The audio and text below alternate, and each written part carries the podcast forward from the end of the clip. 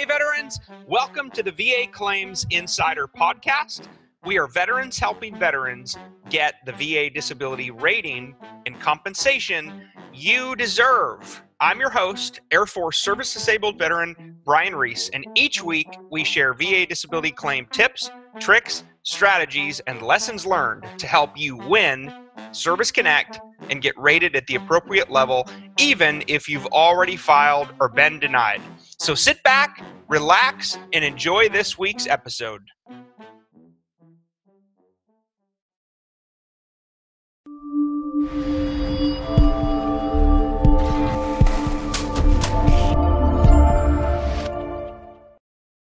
Hello, everybody. We are coming at you live from a few parts of the country. Uh, today's topic is going to be an interesting one. Um, we're going to be moderating a few uh, discussion points here. We have a rolling ticker here, so feel free to post in the branch of service that you uh, belong to, the years that you served, uh, so we can go ahead and highlight you and thank you for your service and appreciate you coming. Uh, today's topic that we're going to be talking about is basically three infantry vets uh, talking about PTSD, non-combat SSD, um, and waiting for years to basically file a claim. So I'll let my coaches, uh, esteemed buddies here, uh, pop in and say hey, and we'll kind of kick it off. Hey, Brian Lofton here, veteran coach. I served in the U.S. Army from 90 to 93 uh, as an infantryman and uh, also in artillery, but uh, glad to be able to, to uh, share our experiences and add some benefit to your to what you're going through. My name is Tyrone Brown. Um, I'm, I'm a U.S. Army, served in the Army from uh, 91, um, got out in uh, 1998. Um, and like I say, I'm, I'm excited to be here to, to talk to you guys about the PTSD and how it affect us um, as infantry guys. Hey, everybody, I'm Sean Gavitt. Uh, served from uh, 90, 93 or something to 99. I'm sorry, I forget. Um, but also served as an 11 Bravo uh, during the course of that time, and uh, really happy to be speaking with you all. So I appreciate you all coming in on the live. Awesome. Um, and before we kind of kick it off, just you know, usually we like to give a, a shout out to everybody out there. So hoping everybody's safe um, and doing well. Um, so I'll, I'll let uh, kind of Sean kick off here a little bit, but really the big takeaway we wanted to focus on, and I'll let the gentleman kind of drive the conversation, and I'll be kind of running some of the questions, um, is really the balance of being uh, an infantry veteran dealing with mental health. Many of them have, many veterans have mental health conditions or combat PTSD. For for some, you have non-combat PTSD uh, as well that plays into it. So uh, we'll click off on the first point. Let Sean kind of drive a little bit on the first topic that we'll hit on, and then kind of round robin it. Yeah. So um, basically, hey, I'm Sean Gavitt again, veteran coach uh, with Dave, David Panetta's team uh, over here at VHCI Champions. Bottom line is is that you know as peacetime infantry vets, I think we served with a lot of people who served in Vietnam my family, my dad served in Vietnam, my brother on several deployments, uh, as well as Kosovo. And um, my active duty time was, you know, pretty typical. Went to the 101st and went over to Korea. And um, over in Korea, I was involved in an event, um, peacetime protest, and uh, was taken out pretty hard. I don't remember a lick of it. And um, quite frankly, I think that, you know, after that, incident, I, I, I definitely changed. And there's a block of time in my life that's completely gone because I was in the hospital. I don't even remember being in the hospital for three months. But when I got out, um, I, I almost immediately got diagnosed. I was told to go to mental health, immediately got diagnosed with PTSD, amongst other things. I had several diagnoses, um, but I didn't know it. Um, when I got out, number one, as an infantry soldier, you sucked it up, you drove on, you made it all happen, and you ignored things and you didn't talk about your feelings. And so I went there, immediately got diagnosed, and next thing I knew, they gave me literally a crate of medication.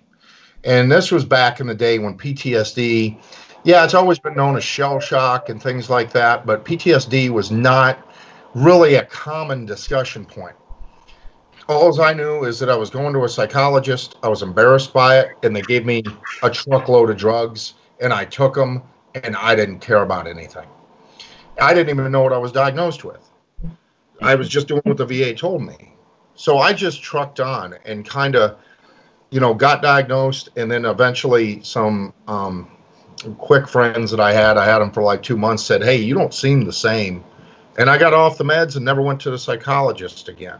I had no psychiatrist, I guess, no idea what was going on with me. Through everything that that we were trained was drive on. And I tried to do that throughout my 20s and my 30s and even my 40s. And about a year and a half ago, I broke down and, uh, well, I guess it started in 2014. I went to my wife and I was just having a tough night and I got drunk and went to my wife and said, I think I suffer this thing called PTSD. And she kind of blew me off and said, you know, yeah, you got issues, but I don't know anything about that. And that's that. Mm. And she went to bed and I went suicidal. That was it. And I called uh, the suicide hotline and somehow it went to voicemail. And I think either I dialed the wrong number or somebody just put me on voicemail and I never got a call back and I was ready to off myself that night. I had everything out and there was a couple times in my 20s when I was ready to kill myself. And uh, it was a, it was a very difficult time. I think that was kind of this thing that started making me think that something was wrong. And then uh, last year I ended up uh, really getting bad and got admitted. And um, I think what took me so long to file for PTSD is it's not that I didn't want to help the help. I didn't know what was wrong with me. And it was one of those things that I had to go through some self-realization to understand that something was going on, even though a doctor had told me back in 1997 that something's seriously wrong with you and we need to help you. I ran from it. And I think that's a common story, whether you were combat arms or not. When you have a mental health condition, it's very difficult to to accept that personally you think of yourself as a strong person. And, and how long did it take? So you tried to call not recently, right? So you you got out of service what year year exactly? Uh, 1999. 99. And then fast forward now to basically 2019, you would say is when you. Uh, yeah, 2019. 20, well, 2014, I started kind of considering it. but when, you, but when you tried to call that, though, that was 2019. That, that was the call was 2014. Okay, and nobody and nobody picked up.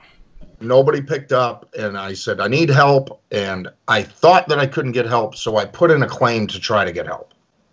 Is really what happened the next day. Mm-hmm. Man, I was over. And um, when at 20 at 2014, they immediately rejected me. No, no corroborating evidence. You've got no stressor. Mm-hmm. Of course, you know a lot of a lot of vets don't know there's 31 symptoms that can be rated right, in mental health. So back then it was kind of it's PTSD or nothing, and I just wanted help, but I didn't want to do it in the civilian market. I didn't want my job knowing yeah. that I was going to seek treatment, and of course HR has some format of insight into that, mm. and so that was the driving factor. But of course, I didn't know anything about the claims process. I just was kind of like, I, I want to get help. It had nothing to do with money, nothing to do with compensation when you're that close to taking your own life and you wake up from the drunkenness, you you know something's really mm. going on. And now, so and just to kind of segue a little bit there, Tyrone, what year did you get out of service? Well, '98. Well, I was completely done um, with it, and um, and and I wanted to kind of lead into some statistics because you know and how I, I tell my story. You know, I you know I was doing some research, and it, it the, if you look at the data, it was around May of last year. They had a report to talk about, you know, from 2005 and how they project with the veterans into 2045. That right now, um, you know, it's about 20.9 million veterans out here, and in the year 2045, they're projecting that there are going to be about 12 million veterans um, that's going to be out here. And the reason I'm sharing this is, you know, they talk about from us male veterans, there's going to be a decline of about 2.2% male veterans. And then on the female side, it's about 0.6 or 1%. Um, so the vet, veteran populations ac- account for about 10%. But the reason I share this story is because um, the suicide rate with veterans is at a high. You know, if up today it's about a 100, you're looking at about a 100 and, you know, back in 2017, it was about 125 suicide um, nationwide. But the veterans suicide rate, um, you know, we're having about 22 to 24 veterans that are suiciding from these mental, the PTSD symptoms every day. And, you know, kind of like what Sean said, you know, when I got out, you know, I was kind of shameful to tell my story, you know, because, you know, as infantry guys, when you done been programmed so long in the military, we were we were always programmed to, to suck it up. Um, you know, if, if you're in pain, you pick your buddy up, you drag them along.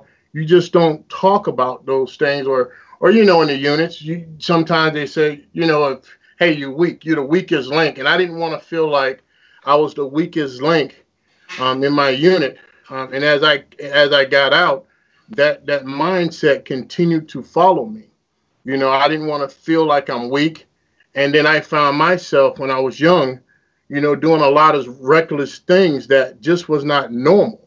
You know, and in my and you know how a lot of us veterans tend to normalize a lot of those things. We, we think it's normal, but it's not normal. You know, and it affected me and and this went on even into my professional career.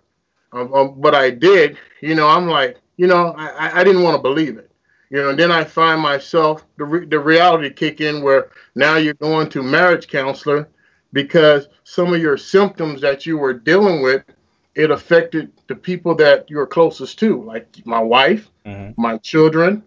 Um, but you don't want to talk about it because it's shameful, it's an embarrassment you don't want to talk about that as a professional guy. Mm. You know, this is I'm okay. I'm all right. Right. You know, that was my mindset until I, you know, until I started realizing that, you know, I really need to seek some some some help.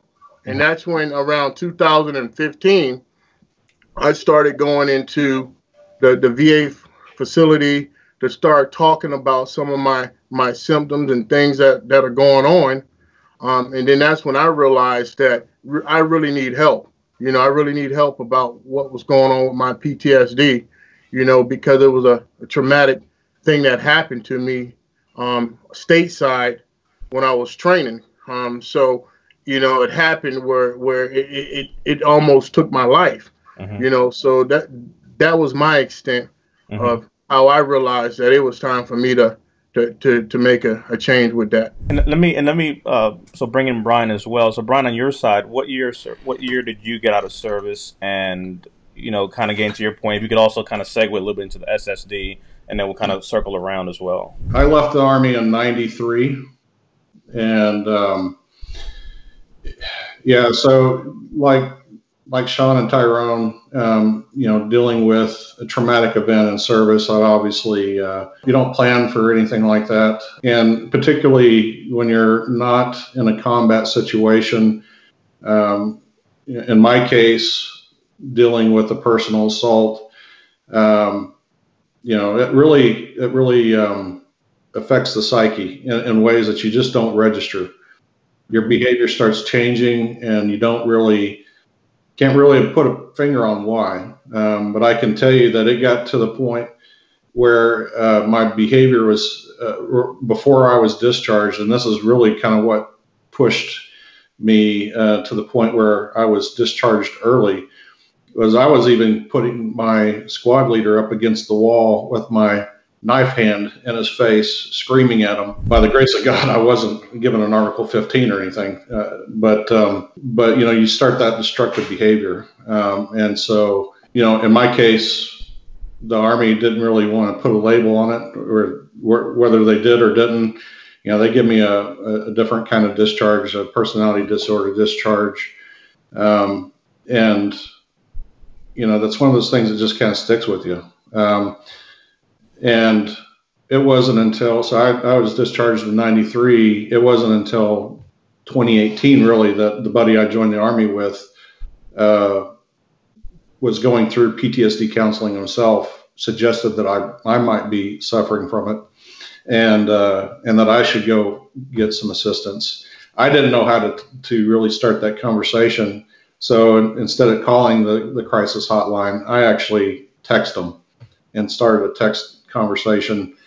And that's what um, really um, started my journey because I've avoided I avoided the VA like the plague for 26 years, right?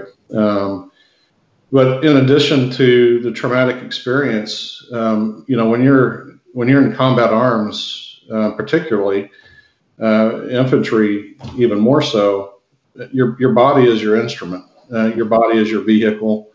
Um, you know, and, and I know that probably everybody in the military, in the army, or any other branch, you you do you do your form of physical activity, whether it be some form of road marching. Um, you know, I was I was a straight leg, so I, I don't have those uh, parachute jumps to to point to for my knees or back. But um, your when you when your body starts to break down, it uh, that's that also affects you in ways that you you, you start you stop exercising the way you used to. You know, you go from from a you know the peak of physical fitness to um, you know it hurts to walk around for too long. Uh, you know, it hurts to you know bothers you getting up and down, even rolling over in bed. Sometimes you know if you're one of your joints or your back is flaring up, and so it's not just PTSD that can really um, trigger those emotional type of uh, symptoms, but it's these physical painful issues that we deal with, and that's where somatic symptom disorder comes into play. Mm-hmm. Um, and, and that those physical pain issues, whether they're real or perceived, mm-hmm. um, they can cause that problem. And, and in my case, you know, not being able to, to go, I went from running miles a day to, um, you know, now I'm at a point where um, I, I, tell people I'm twice the man I was whenever I was discharged, and it ain't in a good way, mm-hmm. right? So, um, and, and, and Brian, that that's a good point because I think what I wanted to highlight here is that's somatic symptom disorder, um, right? We're, we're talking about two specific things here uh, PTSD being one thing, but for the mental health aspect, you also have SSD, right? Uh, Tyrone's case, for example, you know, the incidents that happened, you know, almost ended his life, right? But now, what's also the physical reaction of things uh, that manifested, right? Someone that may have got injured, someone that may have got shot, someone that may have gone through something traumatic that also left physical injuries. So you have the psychological piece, but the somatic symptom, to Brian's point, it's one of those things where uh, we've said before right? I was 17 when I went to service. How old were you, Sean, when you went into service? I signed up at 17 as what, well. What about you, Tyrone? Yeah, I was 17, 18, 18. What about you, Brian? 17, just a few days after my birthday. Yep, I got a call literally on my 17th birthday, and my recruiter was just like, "Hey, happy birthday! You can sign up." And I, and I bring that up because here's the reality: we're a long way away from 17, but the reality is that up here, right, you don't see that right? The mind still thinks you're kind of that 17 year old guy, and it's like you look around, you got you're married, you have kids. It doesn't matter if you're 40 today, 50 tomorrow, 70, 80. We talk with Vietnam veterans we've worked with Korean War veterans, and the SSD aspect it really eats at you because the somatic symptom disorder. What we're saying here, or we're arguing, is now the things that you know that you are supposed to be able to do that you can't do, right? Um, in our cases, right, if you had these jumps, you have back issues, you have leg issues, you have whatever the case may be, and that limits your life, think about it, right? Maybe in Brian's case, what are the things that you used to do that now you can't do, right? Sean wanted to be able to show his son how to do certain things, let's say, that physically he can't do anymore, right? So outside of the physical range of motion and pain physically, that psychological psychological impact of those rated conditions is what also exacerbates things. So you have a multitude of things that are coming into your mental health. You have PTSD from the trauma, the event, the avoidance, all these things that go there. But then you have the fact that you can't even move around and do things. Right? When I was when we put our hands up at 17 and took an oath, we figured that today we'd be in a different situation than the one that we're in. right? We wanted to be mobile. We wanted to be able to do things. We wanted to be able to get around, and that uh, that affects us. So, a good question, Brian. I know you. I think you have to jump out real quick here.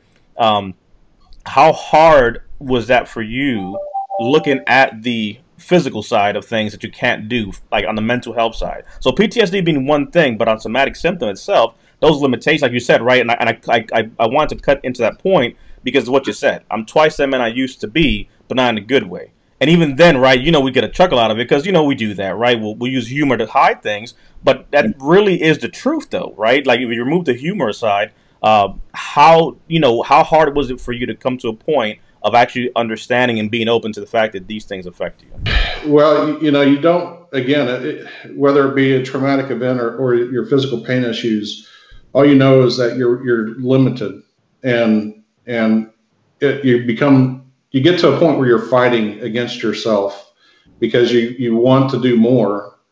You want to be the person you envision to be.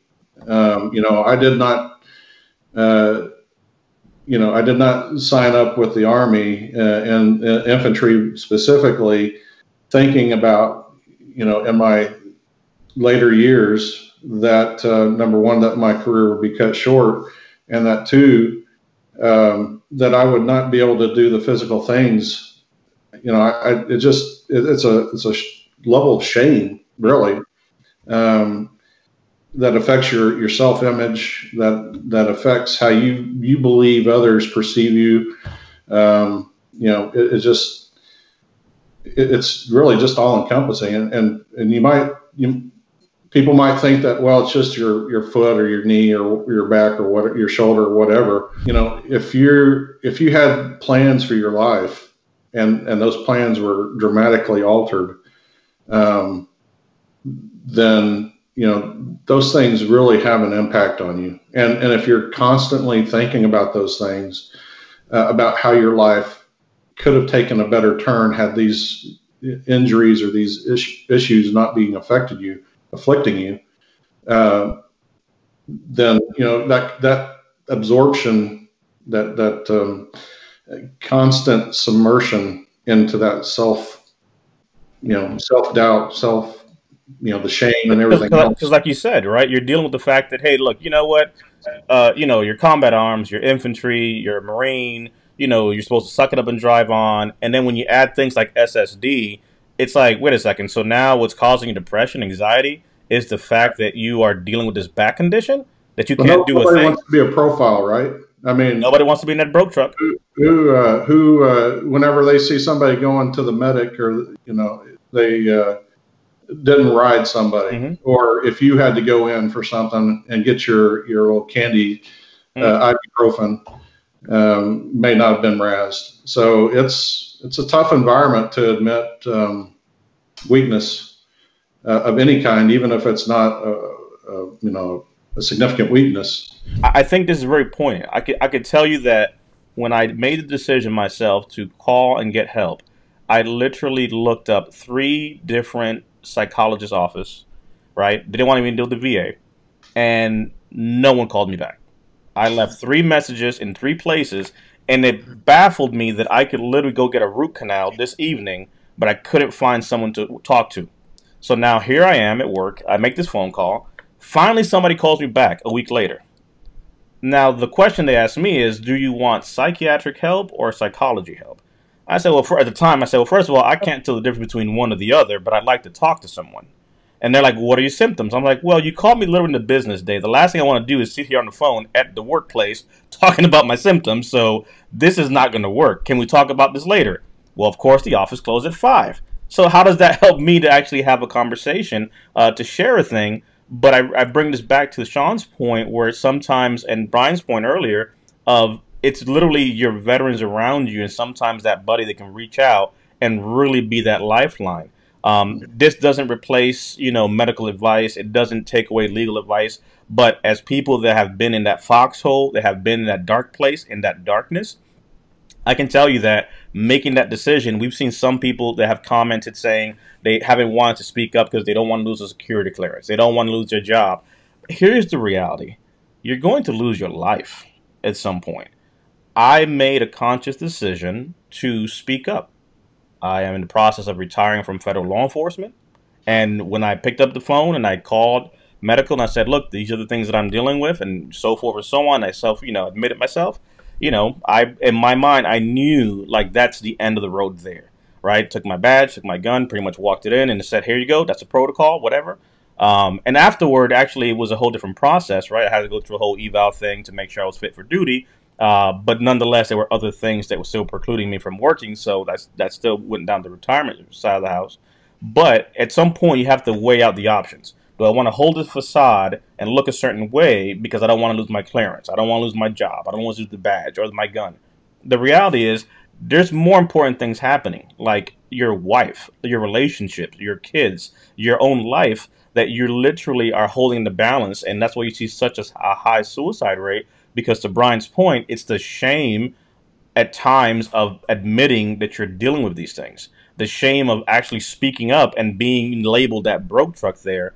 Um, how was that for you, Sean, when that no one picked up the phone and you finally got around to getting help for yourself? And Brian, if you have to pop off, brother, just give me a thumbs up because uh, I know you, you, have a call coming up here with a vet coming up in a few. Yeah, I, I appreciate that. Um, it, it's just great being on here with the, the you guys. You guys are my you know, family, and I'm, I'm really hoping that this video helps uh, other vets, and um, if nothing else, to to get the courage up to seek assistance, uh, to seek counseling or help uh, from somebody, or, or maybe encouraging one of your buddies who who you see struggling.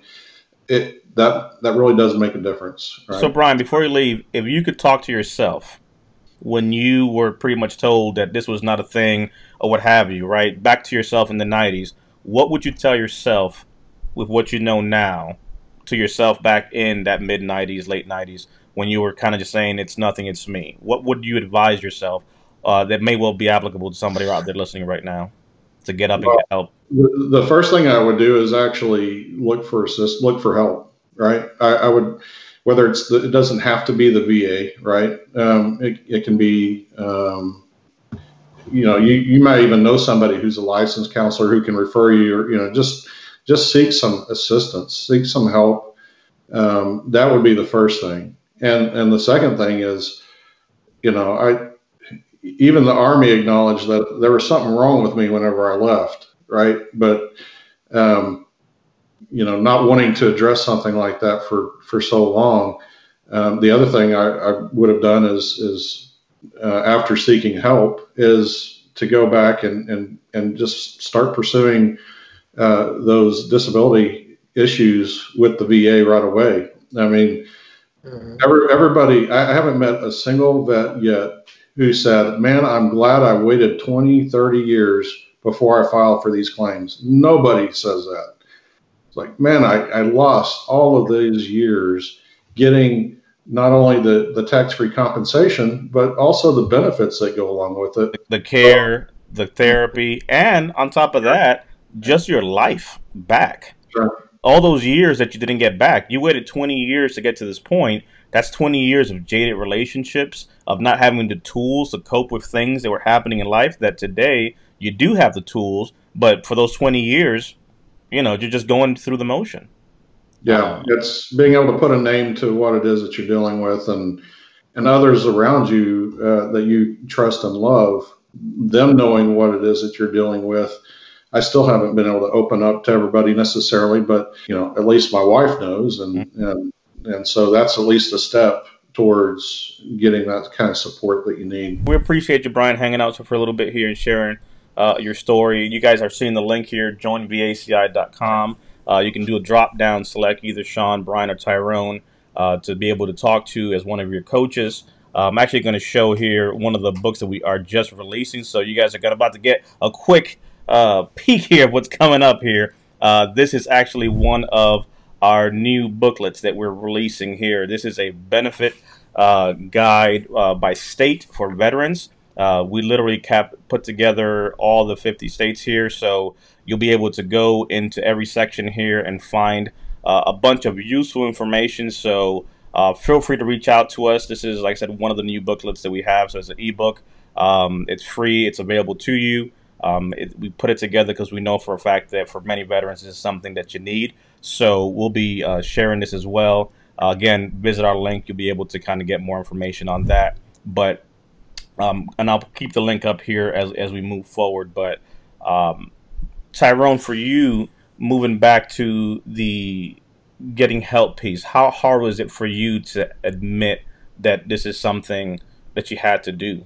It was very hard, you know, because I was, like I said, I was programmed, man. I, you know, it's, you know, you know, a successful business guy, arena, you know, never failing, you know, and and that's how I looked at it. But you know, today I don't look at it that way. It, you know, I I know I needed that help, and I started with just starting to surround myself with other military guys first because you know I had to kind of ease myself into well, yeah, you need to go see the VA or or a doctor. I had to start talking about it, and I started listening to other guys that had the symptoms and signs that I had, and I said, "Wow, that's me. That's me right there in that guy." So I, I really need to to go go seek help. And then, like I said, it got to a point it was more personable. You know, when I I had to deal with it, you know, inside my home. You know, you know, my wife and my children. You know, when they they they say things that you know sometimes we don't want to hear, but I needed to hear that you know, because it, it, I was like, man, is that me? Am I am I becoming that guy? And so that's when I really had to reach reach hard and go out there and, and start talking to a doctor and, and getting a better understanding and doing research to see that those symptoms, how they were affecting me from, you know, what happened to me and early on in the military. Um, that's and so that's how I started, you know, seeking um, medical help. Can you talk about as far as waiting as long as you did, right? So getting help is one piece, but then finally getting to the point of actually applying, right, for a claim. Sean has been pretty successful uh, with helping a lot of veterans with you know claims dating backward and so that. But on both of your side, looking at it from the coach perspective, what are some of the things that for you personally was difficult? Uh, waiting so many years, right? Because it wasn't a thing where you just got out yesterday. Obviously, we encourage individuals to be able to speak up and you know file as soon as they can. But there are those that haven't filed since you know the incidents may have been in the 90s or the 80s or even the 60s or 70s. We've had that. Um, what was some, of those challenges for you to actually get up and file? And what would you say to those out there that might say, you know what, Sean, Tyrone, it's been too late. It doesn't even matter, man. That I, I got out in Vietnam. I, I, I served in '67. What, what, does it matter at this point? Well, well I might have say, you know, with me, I feel feel I had a successful career, right? That that was me telling myself that story. I got a successful career. I don't need that. I don't want to deal with that stuff. That was part of my hangup. And then when I dug a little bit deeper, I realized it was it was it was a shame. You know, I don't want this damn mental um, thing hanging over me. I got this mental thing that's bothering me. Um, I don't, you know. And then when I really went in there and I sat down and I spoke to the psychiatrist and I started talking about you know, a lot of my symptoms and issues that were affecting me, um, you know, I, I realized, you know, and then she started sharing other stories of how other veterans are affected. I realized that, you know, I'm not the only guy going through this, you know, but I had that mindset. I just wanted to stay closed in my little space, um, David. I, I, I just did, I wanted to stay in my room. You know, a lot of veterans do that. We just want to stay in our room or stay in our space at the work workspace, you know, and and it's done. You know, that was the way I was living. You know, but coming out, you know, on the flip side of that, when I started to um, be be part of the community, um, just like the VA claim um, community, the brotherhood and sisterhood in here, you know, it, it, it gives you more. It helps you from a therapeutic way of starting to talk about it and, and be more open and, and, and realizing there's a lot of us that are dealing with these symptoms every day. Um, so that kind of helped me you know, kind of overcome a lot of my challenges early on without not wanting to go foul, not want to deal with the system and all of that. I would say two Latin words, memento mori. Uh, memento mori is effectively uh, let it be known I will die. Okay, and it's a it's a concept. So as I started going through these realizations, I had a real battle with myself. It's should I die or should I take advantage of the life that I have and then die? And for me, that battle really brought me to the point of trying to realize that the amount of damage that I did around me. David, I work for you. You've seen me. I get extremely aggressive. It's not because I want to, it's who I now am. It's my normal. Mm-hmm. And we kind of joke about it sometimes, but it's not that I'm trying to do something wrong. I'm trying to get things done. Mm-hmm. I intimidate people on accident. That happens at work. So I, have been very successful in my careers through life, but a lot of it's I'm kind of an aircraft going down a canal to where you ask it to turn around. It's not going to happen. Mm-hmm. And that's part of the upbringing that I had with, you know, my family being so military oriented. And then part of it's my PTSD. And when things start don't start to go the right way or I start to realize my physical limitations and then that pushes me back to my stressor, I get extremely frustrated. And the whole reason I bring up memento mori and why you should file your claim now is because you only have a small life to live. And I'm hoping none of you are contemplating suicide like I was, because let me tell you, that was the worst part of my life. And I've had to hold back my tears this whole call because of the embarrassment, the sadness, how much destruction I've created in my life with my family. I don't know why the hell they're still around me. It's been awful. And PTSD is the bane of my existence. And I wrote some of this to Lisa yesterday while I was pontificating this whole thing. And if you don't do it now, your life's just going to get shorter, closer to death. Why not make that life stressor? It's, it'll never be stressor free, but get the proper help. Get the help that you need to make that remaining life that you have to help out with that. My whole concept on it is you only have so much left, make it count. Do the best things that you can. Tyrone and I were speaking yesterday about our PTSD stressors and how I tend to be much more aggressive. Mm-hmm. You know, we're a team here, and I I work for you, David, and you get you have to deal with it. Tyrone has to deal with it, and you guys have seen the destruction. And David's had to calm me down. He's had to talk me off a ledge. Mm. I'd rather not have that but it's part of all of us. And it's who I am, and like I said, it's an no. And I think, and it's a good point. And so we're going to switch here gears in a minute and start taking some questions. Uh, but th- one, thank you for that point. I think it's a good point to really highlight. Uh, we talked a little bit about it yesterday before, kind of coming on live today. But in Sean's case, he veers towards that outburst side. Tyrone, on your side, with your symptom and PTSD, would would you find yourself to be on the more explosive side, middle of the range, or more implosive? Uh, because I think that's that's uh, very it's, it's very poignant for individuals because sometimes we try to compare ourselves and it's like no right now you see three different veterans here four when Brian was here all with PTSD but we all exhibit and deal with it in many different ways. Uh, so Sean just shared his point there. On your side, Tyrone, what would you say? I tend to be in the middle, you know, where it's kind of like a 50 50. You know, I have certain things that can trigger me, mm-hmm. You know, at a moment, and then certain things that, you know, sometimes I just kind of block out certain things mm-hmm. that I don't want to deal with, um, which that kind of puts me in about a 50 50 balance.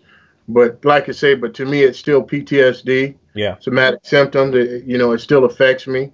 You know, one one way or the other. You know, like um, I'm always in a me personally, even in my own home, I'm always in an alert mm-hmm. kind of mode if I hear just yeah. something little, you know, it's like I'm jumping up, running through the house, you know, and, and it's kind of, you know, that's kind of crazy, but I guess it's part of my, the life that I live now, you know, it's, it's my norm, you know, to me now. And I, I would say, like on my end, I would say I'm definitely more on the implosive side uh, mm. because I think that it's good for veterans to really be able to identify and, and see where he's at. You know, Brian shared that he was more on the passive aggressive side um, I'll implode and just kind of pack things away. And there is no version of what we just shared that is positive. All of them are destructive in many ways, right? Uh, Sean shared his point. When you start looking at the implosive side, you pack that in until one day you do something crazy, right? And that's and those are the dark moments where it's like, you know, when you know, in my life, I can share where you've had, I've had moments where, you know, if if I ever took the decision to do those things that in those dark places I chose and thought out to do, I, I literally would have done that, and no one would have been the wiser, right? Because there is no outburst, there is no anything. It's just literally like the calm before the storm type of thing.